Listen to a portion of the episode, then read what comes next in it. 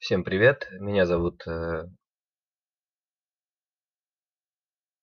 э, на такую тему, как, э, во-первых, э, в рамках Таглита история про прививки участников из стран СНГ, а во-вторых, затронуть тему, что станет меньше участников э, на Таглите, которых раньше было 40, теперь их будет 20, там, может быть 25 потом, пока наверняка неизвестно.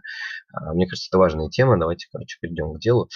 А, пункт первый. Э, очень вяло текущая вакцинация на данный момент, э, на конец мая 2021 года, соответственно, идет в России, в Москве и в целом в странах СНГ у нас в хорошем смысле слабая пропаганда. Да? Ну, в смысле, хорошая пропаганда, она слабая.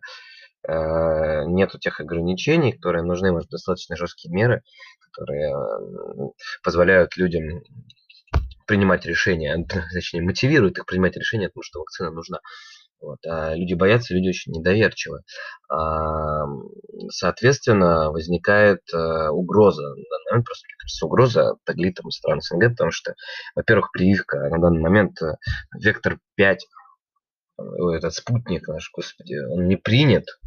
Он не принят, это во-первых. А во-вторых, он, э, он недостаточное количество людей э, вакцинировано им и их не станет больше в ближайшее время и даже за год. На самом деле это уже очевидно, если не принять каких-то жестких мер. Соответственно, мне кажется, что должно быть достаточно э, компромиссное решение найденное а, между Таглитом, между государством Израиль и, соответственно, участниками. Да, опять же, это могут быть какие-то тесты ПЦР, это может быть э, такой вот э, компромисс в виде двух подряд тестов, сделанных там с разницей в три дня, и последний из них там не позже, чем за 2-3 дня до начала программы.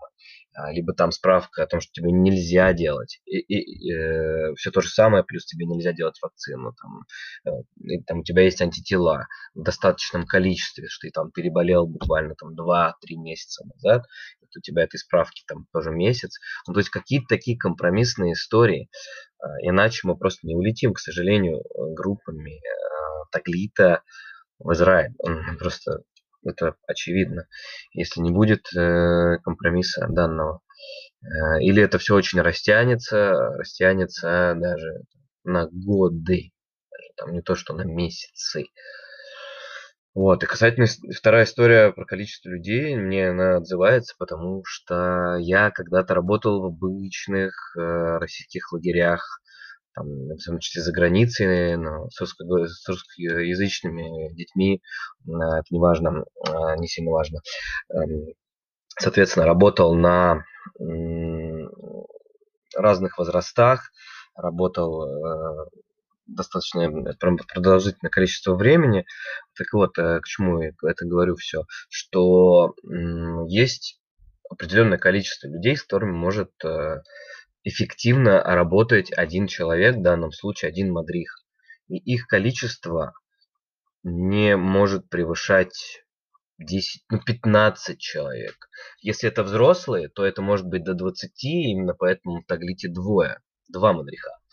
А, но когда мы говорим о группе в 20 человек, да, что, конечно, конечно, материально намного затратнее во всех отношениях, для самого Таглита. Тем не менее, когда мы говорим о 20 людях и двух мадрихах с ними работающих, мы говорим о том, что то есть в среднем в моменте, да, там в случае каких-то вопросов, у каждого мадриха 10 человек.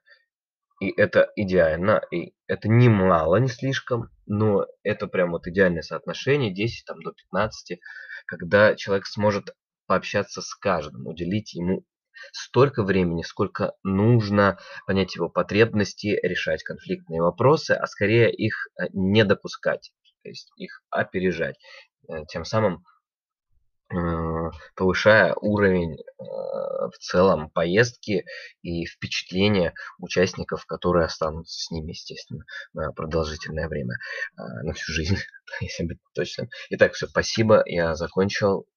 Всем хорошего настроения, крепкого здоровья и надеюсь, что вы повезете Таглит или поедете и все будет у вас клево. Спасибо, пока.